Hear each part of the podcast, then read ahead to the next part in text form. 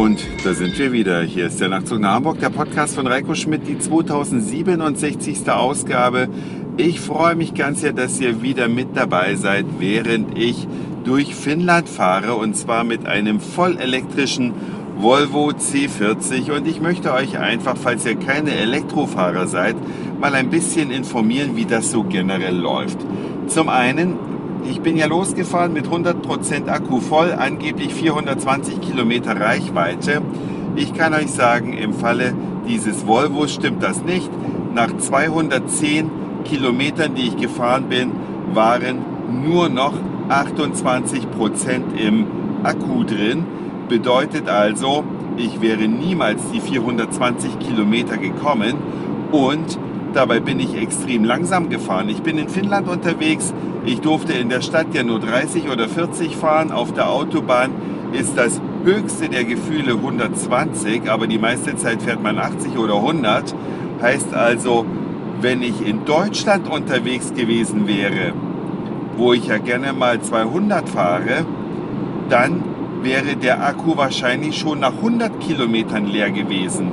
Also eigentlich überhaupt nicht zu gebrauchen, so eine Elektromobilität mit so schwachen Akkus. Jetzt weiß ich nicht, ob es an diesem Fahrzeug speziell liegt, aber 420 Kilometer, die prognostiziert sind und dann werden daraus 100 Kilometer und danach darf man erstmal eine Stunde laden. Das ist also tatsächlich nicht zu gebrauchen. Will euch da nur warnen, denn äh, nicht, dass man dann aus Versehen denkt, oh, man will ja was für die Umwelt tun, kauft sich so ein Auto und ist dann angeschmiert. Noch dazu kommt, dass bei der Klimatisierung gespart wird, mutmaßlich aus Stromgründen, dass es ewig dauert, bevor die Hütte kalt ist und das im Hochsommer oder wenn es warm ist. Also das muss man sich überlegen. Ja, und wenn man dann zum Kunden kommt, so wie ich heute, da ist mir was Lustiges passiert. Da habe ich mich total gewundert. Es gab an jedem Parkplatz eine Steckdose. Eine ganz normale Stromsteckdose. Und Reiko dachte, oh, wie geil, äh, während meines mehrstündigen Kundentermins stecke ich einfach den Wagen so ein bisschen an. Der lädt zwar dann nicht so dolle, weil es sind ja nur die 220 Volt. Das ist schon mal auf jeden Fall kein Schnellladegerät oder Fast Charger, wie sie heute heißen. Habe das angeschlossen und habe dann drinnen gefragt, ob ich das alles richtig angeschlossen habe, weil da war noch so eine kleine Zeitschaltuhr dabei. Und da wusste ich nicht, wie die bedient wird, habe also gefragt beim Kunden und da lachten die sich halbstab und haben gesagt, damit kann man gar kein Auto aufladen, sondern diese Steckdosen sind für die Motorheizungen gedacht.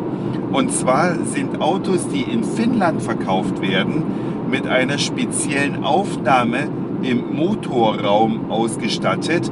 Und da kauft man sich so eine Art Heizstab und den legt man dann, wenn es im Winter so minus 20 Grad hat, ab minus 20 Grad macht man das, legt man auf den Motor drauf oder steckt ihn an diese spezielle Stelle am Motor, verbindet es mit dem Stromnetz und dann wird der Motor vorgeheizt. Das macht man also eine halbe Stunde, bevor man losfährt, wärmt man den Motor elektrisch vor.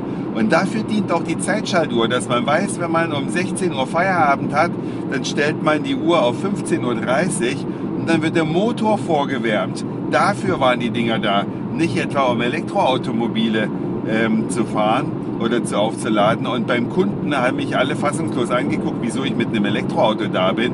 Denn in Finnland fährt die Dinger keiner. Außer vielleicht ein paar aus ideologischen Gründen, die in der Großstadt wohnen und eigentlich gar kein Auto brauchen, die fahren dann mal einen Tesla. Ähm, die können sich das auch leisten, aber jeder, der aufs Auto angewiesen ist, der fährt natürlich hier einen Verbrenner.